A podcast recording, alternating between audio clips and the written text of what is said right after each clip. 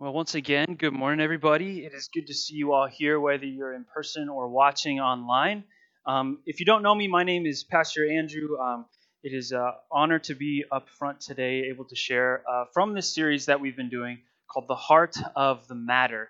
And uh, if you haven't been with us in this series, The Heart of the Matter, we have been looking through some of Jesus' teachings in the Sermon on the Mount, which is one of his most famous uh, set of teachings from Matthew 5, 6, and 7 and it's a, a, group of passages that we're going to be going through uh, throughout the course of the year. We started it uh, back earlier in the year, then we stepped away from it, and now we're back in it. And in this series, we have been really looking at uh, different ways where Jesus is taking, hey, these are some of the common thoughts or beliefs or practices, and then he takes it and kind of turns it upside down. He kind of deepens it or he critiques it. Because here in this passage in the Sermon on the on the Mount, he's talking to his people about what does it look like for us to be kingdom people, to be people who are living for God's kingdom rather than our own. And so today, if you're here with us and you are a follower of Jesus, you put your faith and trust in him, these are words for, for you and for me to learn and to challenge us on uh, what it looks like to follow him. And if you're not a follower of Jesus uh, and you're still listening today, I'm so thankful that you are here I'd encourage you to listen in and to, to think about what, what does it look like to, to live in, in God's kingdom and to, to live for Jesus and what kind of kingdom is, is he desiring to build here on earth with his people? Because I think it's a pretty compelling kingdom. I think it's something that is, uh, is amazing when we begin to look at it. And this type of way that he wants us to live, it's kind of uh, going to the rhythm of a different drumbeat than the way that our world goes. It's kind of swimming uh, upstream rather than going downstream. And uh, in the past couple weeks, we've really gotten at some of heart issues of integrity and uh, rooting out different sin issues and faithfulness and just different things. And it has been challenging and good. And today is going to be no different. Unfortunately, we won't have any more cute babies up front. Um, and what Jesus is going to share, I think, can be very challenging, and I think was even scandalous to his first century audience. And so I want us to just uh, recognize that from the outset. But uh, we're going to dive right in. If you have your Bible, you can turn to Matthew 5. We're going to be in verses 38 to 48, and we're going to look at two different chunks of this passage today. Um, and if, if you're interested, on our website, there is a tab that says Follow Along, where it has all the verses already, and it has some of the key thoughts from the day. Uh, it also has a spot where you can ask a question. And so if you submit a question, um, we would love to interact with you over any questions that you have. So feel free to uh, go there, or if you want to open up your Bible, or just follow along on the screen, we're going to have that up. So if you want to put that up, we're going to read Matthew 5, 38 to 42 to start. And this is what it says It says, You have heard the law that says the punishment must match the injury, an eye for an eye and a tooth for a tooth. But I say, do not resist an evil person. If someone slaps you on the right cheek, offer the other cheek also. If you are sued in court and your shirt is taken from you, give your coat too. If a soldier demands that you carry his gear for a mile, carry it two miles. Give to those who ask, and don't turn away from those who want to borrow. All right. So Jesus here is doing what he, we've seen him do the last couple weeks. He's in this cadence of sharing something and then taking it and, as I've said, kind of flipping it upside down. And the teaching that Jesus pulls out is this idea an eye for an eye and a tooth for a tooth. And this was something that if you his first century audience would have known it instantly because we see it in the Old Testament. We see it in the book of Exodus, in the book of Leviticus, and in the book of Deuteronomy. And if you study ancient Near Eastern history, we see it outside of the Israelite community as well, within the, the way other societies uh, thought and processed things the, this phrase, an eye for an eye and a tooth for a tooth, was a common phrase. Now, for us, at least for me, I hear this when I'm just, if I'm just reading it quickly, just skimming over, I hear an eye for an eye, a tooth for a tooth, and it's like, what? What is that? Like, this sounds weird. This sounds kind of barbaric. Like, what? What is going on here? But what Jesus is bringing up here from the Old Testament is actually a pretty profound law that God gave his covenant people, the Israelites, back when he was giving them the law in books of Exodus, Leviticus, and Deuteronomy.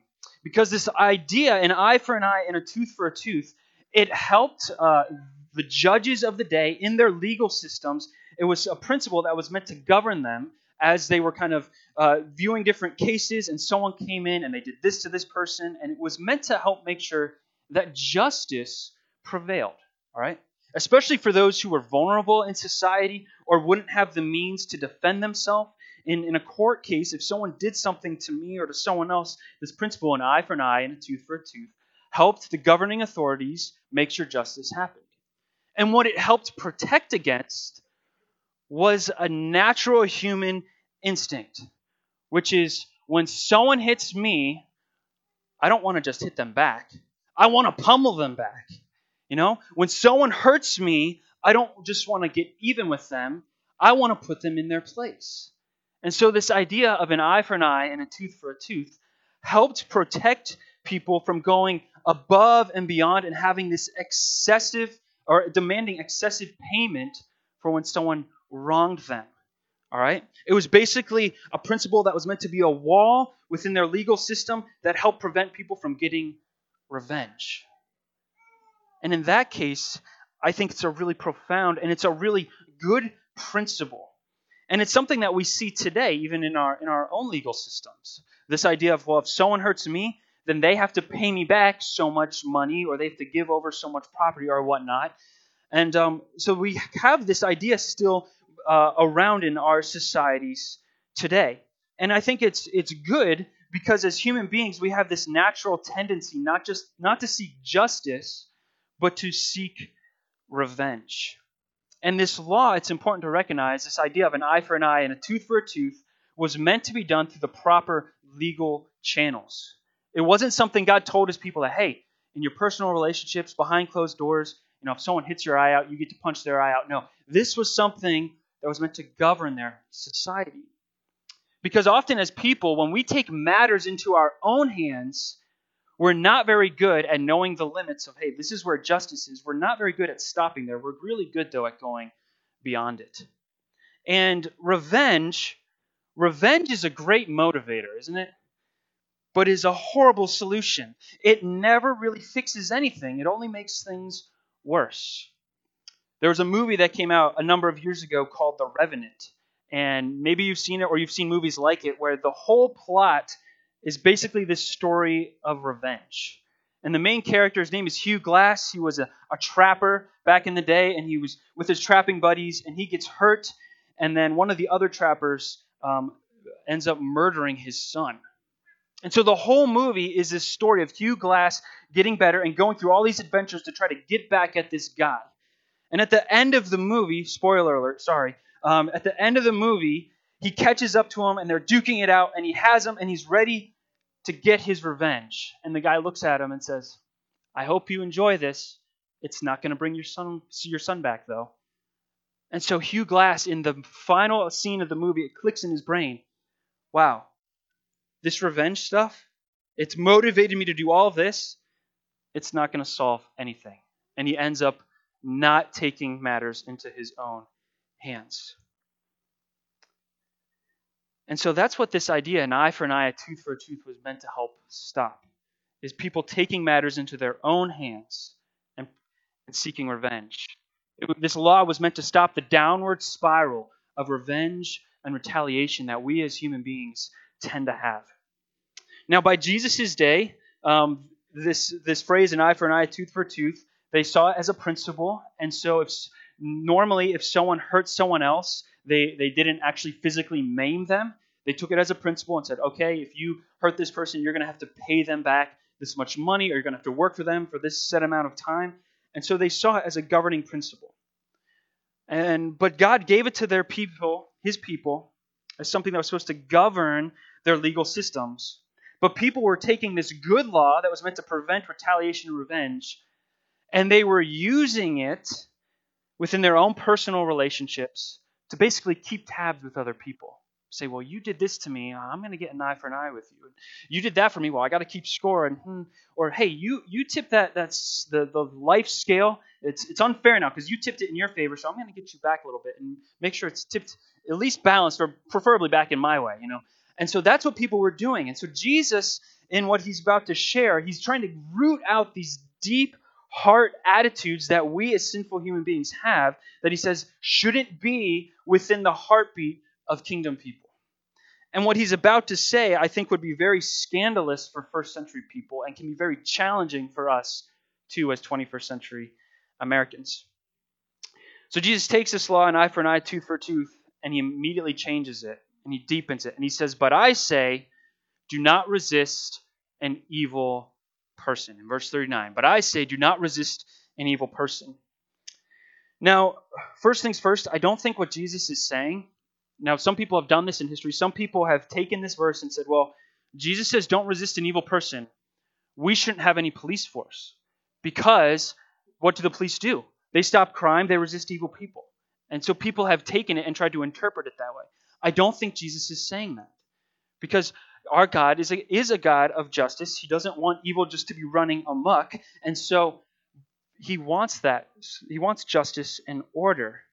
But Jesus, what he's saying here when he says, do not resist an evil person, he's looking at our personal relationships and he's basically saying, he's challenging his people hey, when someone comes at you wrongly, when someone comes at you with negative intent, don't be so quick to just defend and get back at them.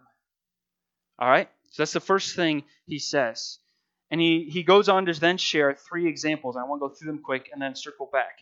And the first one he says is if someone slaps you on the right cheek, offer the other cheek also. That's still in verse 39. If someone slaps you on the right cheek, turn to them the other cheek also. I don't know if you've seen a movie or, or whatnot or seen someone slap somebody, but uh, usually when that happens, usually there's a sense of like, oh my gosh, what just happened? Because it's it's more than just in a physical attack. A slap usually is a sign of disrespect and someone dissing on your honor. And that was true in Jesus' day. If someone came up and slapped somebody, it would be a huge insult to someone's personal honor. And so I don't think what Jesus is saying is, hey, if someone's physically abusing you or physically abusing your family and they quote this verse, then you have to let them do that. I don't think he's getting at that. I think he's using hyperbolic language to try to root out these heart issues. And so he's saying, hey, if someone attacks your honor, what should you do? Turn the other cheek to them. Because what's the natural human desire when someone disses our honor? When someone posts on Facebook about us that picture, or they start gossiping about us, or our husband gives us that look, or our wife says that nagging word again, and we're just, our honor just feels dissed, the natural desire is to get back, right? It's to get even. And so Jesus is, is, is getting at this deep desire we have. And so he's basically saying, hey, don't seek to retaliate. Don't seek to get even when someone comes at you and they're dissing your personal honor. I don't know about you, but I find that extremely challenging. And I think what Jesus is about to share gets even more challenging because he goes on and shares another example. In verse 40, he says, If you are sued in court and your shirt is taken from you, uh, give your coat too. Give your coat too. Now, I don't think this example quite lands for us as 21st century Americans because we have lots of shirts, or at least I do, and I have a number of coats where I could, hey, I want to wear this one today, or it's too hot today, so I won't wear this heavy one. I'll wear this one or whatnot. As a, for Jesus' original audience, this would have landed completely differently. Because for most of people back then, uh, uh, for poor people, they probably would have had um, one inner garment, like a, like a tunic or something, or like for us, a shirt, and then one outer garment, like a cloak or something like that. And so for for, for Jesus to say, hey, if someone sues you, takes you to court, and they take your inner garment and your outer garment, they're taking a lot of your possessions. They're taking um, your only set of clothes, your only way to cover yourself. They're taking your, your means to keep warm. And the cloak was something that was so near and, and dear to people because it, it protected them, it covered their, their, themselves up. And in the Old Testament, we see a number of times in Exodus and in Deuteronomy where it talks about how someone legally couldn't take your cloak from you and, and keep it. All right? In Exodus and in Deuteronomy, it talks about how if someone, if you get in legal matters with someone, Um, they could basically take they could take a bunch of stuff from you if you didn't meet the requirements of the legal obligations, but your cloak they couldn't. Now you could give up your cloak as collateral for something, but legally, come nighttime, they had to give it back to you so you could cover up and stay warm. We see that in the Old Testament. And so, really, the cloak was a personal right that every single person had, no matter how rich or how poor you were. Your cloak was your cloak, and no one could take it from you. And so, here Jesus uses this scandalous example of hey, if someone takes you to court and they want to take your shirt, give them your cloak as well. And now, a person, Jesus' original audience, they would be exposed which would be shameful. They wouldn't have ability to cover themselves and to keep warm or to stay out of the rain. And so Jesus is saying, hey, if remember, if he's talking about if an evil person comes to you, don't resist them. If someone seeks your wrong, don't resist them. Don't even resist them if they want to infringe on your personal rights. Is what he's getting at here. How are we doing? Pretty pretty easy stuff? I don't think so. Verse 41, we're going to go on because he continues on and shares another example. He says, If a soldier demands that you carry his gear for a mile, carry it two miles. And again, his original audience would have totally understood this because the Israelites back then were under the rule of the Romans. And it would have been common practice for a Roman to come into town, and if they're they're carrying a heavy load or whatnot, they could just pick up anyone along the street and say, "Hey, Carry this for me. Carry it for me for another mile. And imagine if you were that person that that soldier singled out. Like you're going about your day, you're doing, uh, you're working in the fields or tending your flock, and a soldier comes up and says, "Hey, drop all your stuff. Your stuff doesn't matter. What matters is helping me carry my stuff for another mile." Imagine how annoying and humiliating that would be especially if you are like a task person and you have a list a to-do list to do and oh, they just ruined your day like that would be so difficult and yet jesus says hey if this oppressor comes to you these people who are oppressing you as a nation these romans if one of them comes up to you and i'm sure some of jesus' audience would have had this experience if one of them comes up to you and says to carry my gear for me for a mile do the crazy thing and actually bless your oppressor and go the extra mile. And so, what I think Jesus is really getting at here is this idea of hey, as human beings, we have this heart attitude where when the scales of life get unbalanced and they tip in someone's favor, what would it look like of, for us instead of trying to balance the scales or to put them back in our favor? What if we sought to put them more in other people's favor? even if that person means wrong to us. And I think he sums it up well in verse 42, where he says, Give to those who ask, and don't turn away from those who want to borrow. And here I think Jesus is plainly laying it out the importance of generosity and of giving of ourselves, even of our possessions, to others. So, what is Jesus getting at here? Just a couple qualifiers. One, I don't think Jesus is saying, hey, let evil run amok in our community. When it talks about slapping someone's, when someone slaps your cheek, turn the other cheek, I don't think he's saying, hey, it's okay, and I don't think he's permitting abuse or anything like that. And when we look at the way that Jesus handled someone slapping him, because we have an example of that in John 18, and we have an example of Paul uh, going to be slapped in Acts 23. In both of those cases, we don't see them physically turning the other cheek. We actually see them talking back to the people who are slap them or who are going to slap them. And they challenge the justice system that is going on in those scenarios. So I think what we need to do is we need to take what Jesus is saying. We need to recognize there is some hyperbolic language here. So he's kind of going over the top to try to catch our attention and to get at some of these heart issues that we have. And when it talks about giving to those who borrow and ask, I don't think Jesus is saying, hey, if, if a drunk person comes up to you and is asking for your wallet, I don't think he's saying you have to give them your wallet. I think he's, he's trying to get at, again, some deep heart issues here. And it's this reality that the law an eye for an eye, a tooth for a tooth, was meant to stop this downward spiral of revenge and retaliation. But as people, we always want to try to balance the scales of life, make everything fair, make sure we get what we deserve. We, you know, they did this, all right, an eye for an eye, a tooth for a tooth, all right. I need to retaliate. I need to get what I deserve. They infringed on my rights. Well, I'm going to infringe on their rights. I think Jesus is trying to get out these things and help us to realize that as his followers, there's meant to be a new pattern of life. And it's a pattern of seeking to bless those people in our life, even if they seek to do us wrong.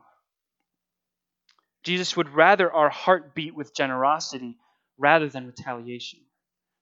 And I think that that is the heartbeat of, of kingdom people compared to our old selves. Now, if you, uh, Apostle Paul talks about in the book of Ephesians about how we as Jesus followers are meant to put off the old man and put on the new man. And so the old man we have to put off is this desire to keep score in everything. Everything has to be fair, and I have to have my honor, and I have to have my rights, and to say, you know what? Those things ultimately don't matter because I have a new identity. My identity is rooted in Jesus. And so I can now give from that identity to other people, even if people seek to do me wrong. Because the old way of doing life before we came to know Jesus was everything in life we would hold with a closed fist and we would keep it close to the chest, right? Our rights, our honor, our possessions, we would keep it here, and this is mine. I have to protect it.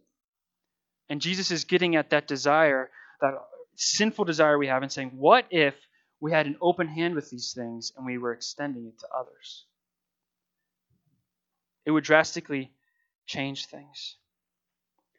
And this is really hard, and I think uh, applying it to our life can be challenging because I think we need to have wisdom in how we apply it. But I think it drastically changes how we view people when we view them in this way rather than the normal way we seek to view them. And so, what I think Jesus is saying here is revenge is purposely seeking to tip the scale back in our favor. And Jesus is calling us to purposefully tip the scale in someone else's favor, even if they are against us.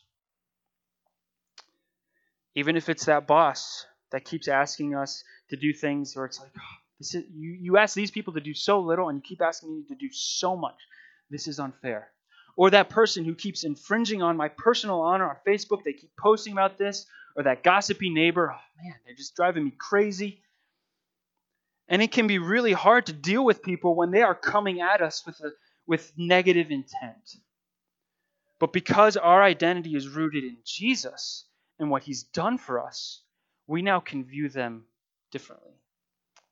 And that's what I think Jesus is going to get at in the next set of verses, verses 43 to 48. So that's where we're going to go quick because I think grasping this section helps us see the importance and the reality that we can do what Jesus was asking in the last section. So this is what it says. Uh, could you read this with me? It says, You have heard the law that says, Love your neighbor and hate your enemy.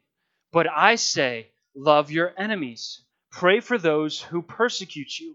In that way, you will be acting as true children of your Father in heaven. For he gives his sunlight to both the evil and the good, and he sends rain on the just and the unjust alike. If you love only those who love you, what reward is there for that? Even corrupt tax collectors do that much. If you are kind only to your friends, how are you different from anyone else? Even pagans do that. But you are to be perfect, even as your Father in heaven is perfect. So again, Jesus is doing this cadence. He's pulling out a, a known truth or a known principle, and then he's going to challenge it and deepen it. And the known principle is this idea of that you've heard that the law says, love your neighbor and hate your enemy. Now, in the Old Testament, in the book of Leviticus, we see where it talks about loving your neighbor. But the idea of hating your enemy, you won't find that quotation anywhere in the Old Testament. You won't find hate your enemy. Now, in the Old Testament, we do find some places, especially in the Psalms, where it does talk, uh, shares some pretty strong language about one's enemies. Where King David, he's, he's crying out to God about his enemies and wanting justice and it, it can be challenging to read those things. But I think we need to recognize that as God's kingdom people, there's a difference between the way we're supposed to live and act towards people and crying out to our Heavenly Father about the pains that we're experiencing. There, there's a difference there. Where when someone hurts us, we're able to, like King David, cry out to Him, cry out to God about this really hurts. This is painful, God. I don't think God wants us just to be stoic and just hold it all in. I think He wants us to share these things with Him. And so we can share about the pain that our enemies are bringing on us. But when it comes to living and how we treat people, the people, Jesus' original audience, would have had this idea of, yeah, I love my neighbors, but my enemies, I'm going to forget about them. And not only am I going to pray against them, but I, I'm not going to treat them well because they're my enemies. And that's what we as sinful human beings, that's what we're supposed to do, right?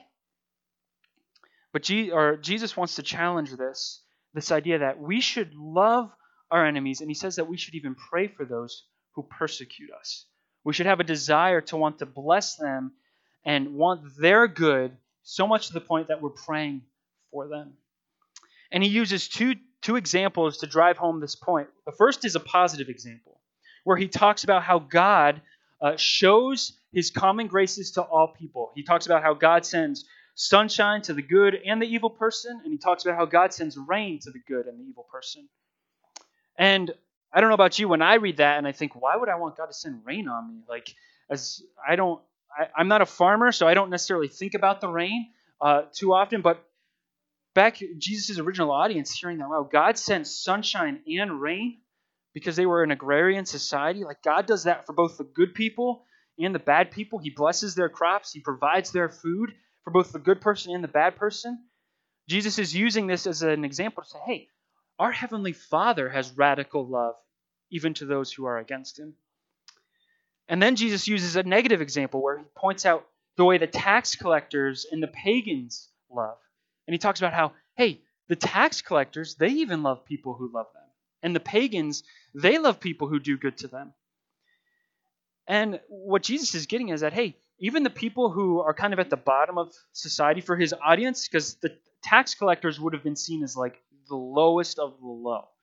Because a tax collector back then, when Rome came in and they were collecting their taxes, they would have put Israelites or Jewish people in charge of gathering the taxes so that the community of people would hate that Jewish person who was a traitor to them. And so if, when Jesus brings up the tax collector, his audience would have immediately been like, yeah, even the, the lowest of the low society, those scum who steal from us, they even get this idea of, hey, I'm going to love those who love me, and I'm going to love those who benefit me. Even the tax collectors get this. And so Jesus, he's calling his audience to something different to say, hey, don't just act the way that normal people act, because you're kingdom people now. Act the way our Heavenly Father acts, which is where he loves the good and the evil. He loves the people who do bad and the people who do good. He loves the people that are for him and the people who are against him. And so, what I think Jesus is getting at is that we are called to be mirrors of God, not mirrors of society. Because our society, the way we as natural, sinful human beings act is hey, they're different from me, or they annoy me, or I don't like them, or they hurt me, or they're a threat. So I'm just going to keep them out there and I'm going to stay with my people. And I'm going to bless these people, but forget them. And that's challenging and it's difficult. And I see that I I see this uh, idea of loving our enemies played out really well in Luke 10. It's the parable of the good Samaritan if you're familiar with it, where where the if you know the story, there's a guy he's walking along and he gets robbed and he's left for dead. And uh, he's a Jewish guy and there's two Jewish guys who walk by him and instead of helping him, their own countrymen, they walk along the other side of the road and then a Samaritan, who, if you know the history, the Samaritans and the Jews did not get along. There was uh, uh, just they were enemies of each other. And in the story, Jesus tells the Samaritan comes and helps the Jewish guy, and he blesses him and he cares for him. And ultimately, we see something really amazing about Jesus. See, he right here, he's calling us to do something that he then went and did himself. Jesus didn't just call us to do something without first showing us how to do it. And the ultimate example of that is the cross. Did Jesus deserve to die on the cross? Like, did he deserve that? He's the God, the creator of the universe. He's, he's holy and perfect. He, he went around healing people and blessing people. He loved and served people. Like, if anyone deserved to die on a cross, it wasn't Jesus.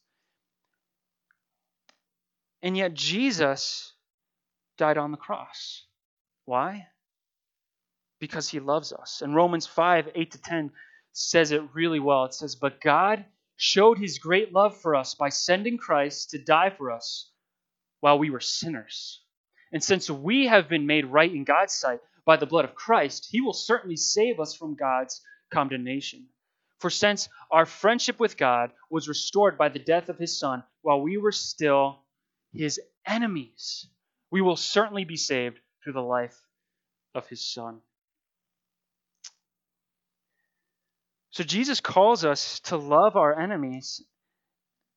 And then he went and he loved us, who were originally his enemies. You and me, if you're here and you are a follower of Jesus, we were once sinners and enemies of God. And he said, You know what? I love you so much that I'm going to go through the most unfair thing imaginable. I'm going to die on the cross. And so, this whole idea of um, an eye for an eye and a tooth for a tooth.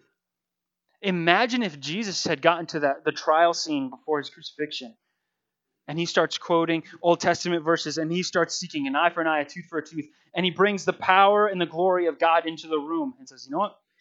This has to be fair." He would have never died on the cross for us if that would have been his attitude. Because Jesus endured the unfairness of the cross in order to love his enemies, which was us. And so when it comes to this whole idea of an eye for an eye and a tooth for a tooth, we first have to start with well, Jesus, what did he do? He loved us, his enemies. And he allowed uh, his personal honor and his personal rights to be infringed on. Why? for our benefit and for God for the for the God's kingdom to go forth. And I think that's really the lens by which we should view these things when it comes to trying to figure out, hey, how do we apply these things to our lives? If if allowing someone to infringe on our honor is going to help God's kingdom go forth, then maybe we think about, hey, maybe this is an okay thing. Now, if someone is coming into our lives and they're abusing us and whatnot, that's a different thing. We need to step back and we need to have wisdom there and recognize that, hey, God wants there to be justice in this world. And he doesn't he doesn't permit those things. He doesn't want those things to happen. But sometimes God allows um, our personal honor to happen. He allows our, our, or excuse me, he allows our enemies to infringe on our personal honor and to for wrong people to go against us. And when we as his kingdom people react differently, when we mirror God rather than mirroring the world, it blows people's minds and they see, wow, how in the world could this person do this? There must be something special about them. And it gives us an opportunity to share our faith with them. And I was thinking about about this. There's a, a famous movie that came out a number of years ago, probably 10, 15 years ago. I don't remember how old it is. It's called Radio. Has anyone ever seen it? A couple of you. It's about it's a football uh, movie. So if you like football, you'd probably like it. But in this in this story, it's it's a true story, and it takes place in the South uh, back in the 60s or the 70s. And um, there is this high school football team, and every day there is this uh, African American man who is mentally handicapped. He walks by the high school every day, and uh, He's minding his own business. He's, he's a great guy. He's not doing anything wrong. And one day, the kids on the football team, they see this and they, they bring him in and they, they do some things to him that, that aren't good. And the coach finds out and he's he's mad. And he then invites this young man, which they then they give him the nickname Radio because he loves radios. They invite him then to help out with the football team. And he becomes a part of the team and he helps out with practices and he goes to games. And a lot of people on the team start to realize radio's awesome. He loves people, he's a good guy. They have nothing wrong with him. Except there's this one guy and his posse that they just don't like radio. And his this guy, this high schooler, his dad doesn't like radio, and they're trying to do everything they can to get him in trouble, basically. And at one point in the movie, they they convince radio to go into the girls' locker room. And he is he comes out and he is just humiliated and he just feels horrible because he doesn't want to do anything wrong. Remember, he's he's mentally handicapped. And he comes out and the coach goes to radio and he's like, Radio, I know you didn't do that on purpose. Someone put you up to this. Who did it? And radio decides not to seek retaliation on this guy. He says, You know what? I did it. No one else wanted me to do it. And the coach says, Radio, you don't have to own this. Like, I know someone put you up there. He says, No.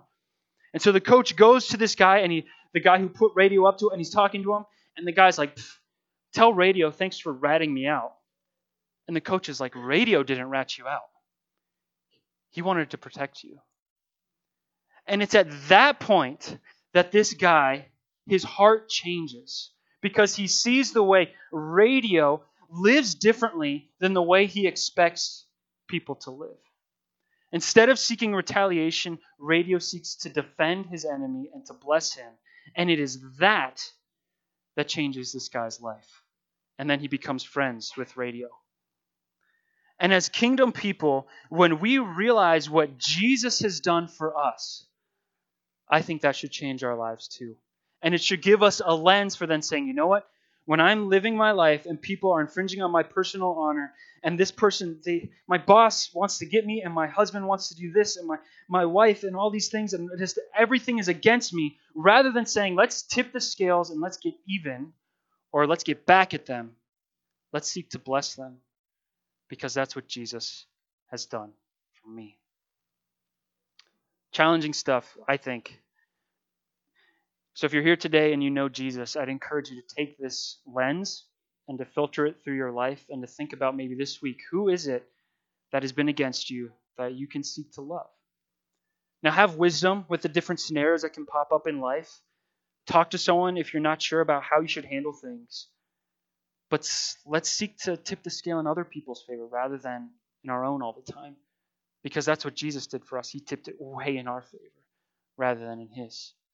And if you're here today and you don't know Jesus, I'd encourage you to think about about this man Jesus, about the fact that he came to earth and he loved you so much that rather than demanding his own honor, he said, "You know what? I'm going to love you. You were my enemy, but I'm still going to choose to die for you." because I love you. Let's pray. Lord Jesus, thank you so much for being the loving God that you are. It is amazing that you would love a people like us who are, are sinful people and we mess up and we make mistakes and we often seek to hold on to the things of life and make it all about us rather than to make it about you and about others. And so I pray that as your kingdom people, may you help root out these heart issues that we have. And may we make it more about you and your love. May we find security and identity in what you have done for us. And may that motivate us to go out and to bless others, even those who mean to do us wrong. Thank you for doing that for us, for not just saying these things, but for modeling these things as well. Amen.